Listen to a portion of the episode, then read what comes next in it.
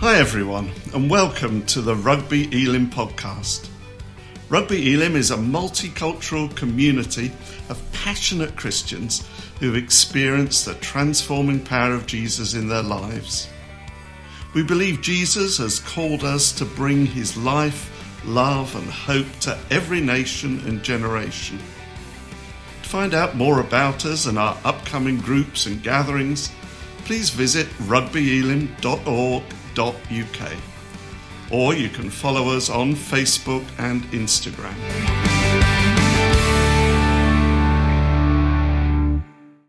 Hi, last time I spoke about David, the shepherd boy turned king of Israel, musician, a writer of many of the Psalms.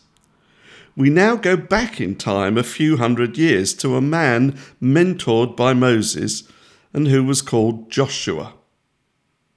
As we think about Joshua, who we'll see led the Israelites into the promised land, we cannot do so without being mindful of the horrific death and destruction taking place in Israel and Gaza as I speak.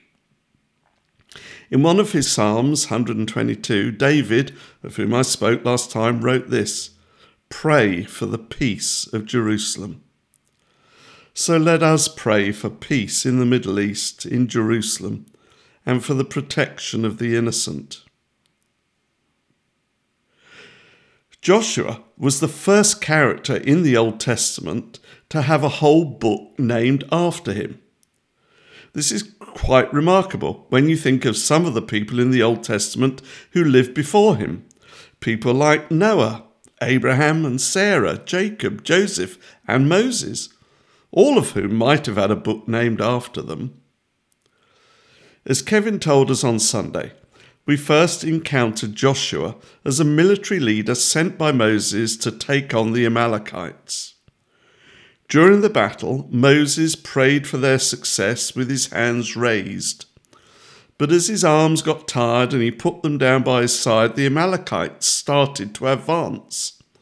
So Aaron and Hur had to help Moses keep his arms up, and eventually Joshua and his forces prevailed. Moses had chosen Joshua as his successor and was preparing him for when he would take over. He was the only person who accompanied Moses part way up the mountain when Moses received the tablets of the law, the Ten Commandments. And later in the book of Numbers, chapter 27, we read that God himself instructed Moses to commission Joshua as his, his successor, telling Moses that God's Spirit was on Joshua and that he was to lay hands on him in front of the people so that they would all recognize and obey his authority. Earlier, a pivotal moment in Joshua's life was when he demonstrated his faith in God.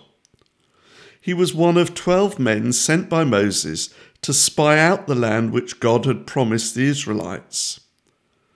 They'd crossed the wilderness from Egypt in a short time and came to the borders of the promised land. And Moses sent twelve people to check out whether indeed it was a land flowing with milk and honey, as God had promised and what the strength of the armies they faced might be.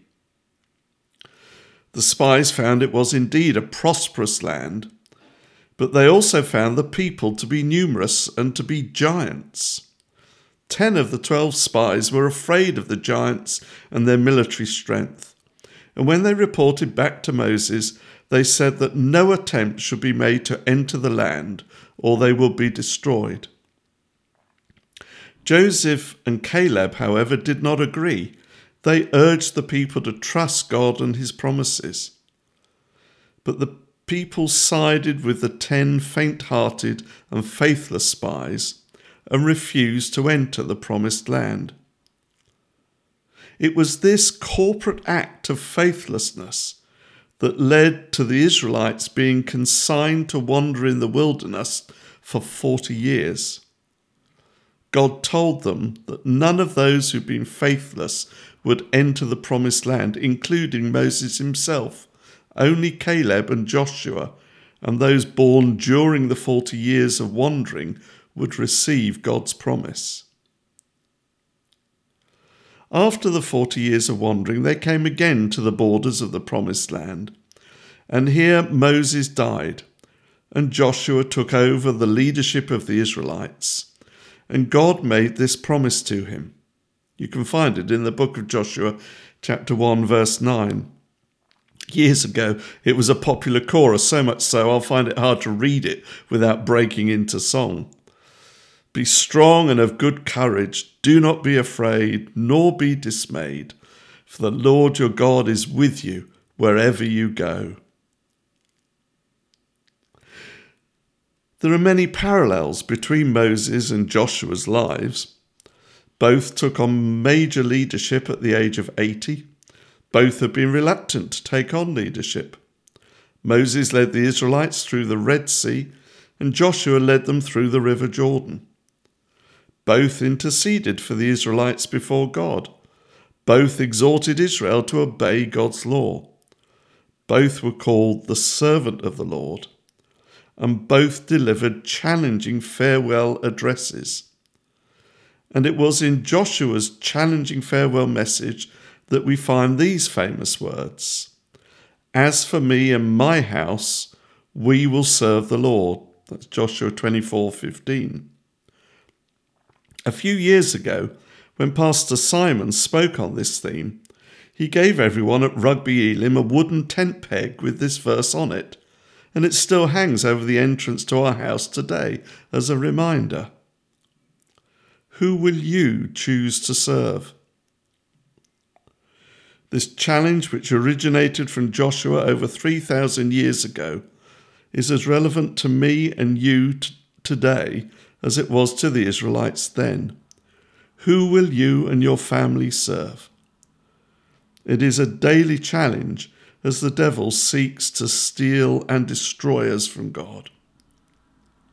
Like Joshua, we too need to be strong and courageous, trusting in God's promise that He will be with us wherever we go. As Kevin reminded us, Jesus will overcome the temptation we face, whatever it may be. We can draw strength from the promises of God like this and we do well to linger, to dwell in His presence. Our current situation, Kevin reminded us, is not our final destination, but God will lead us into our promised land.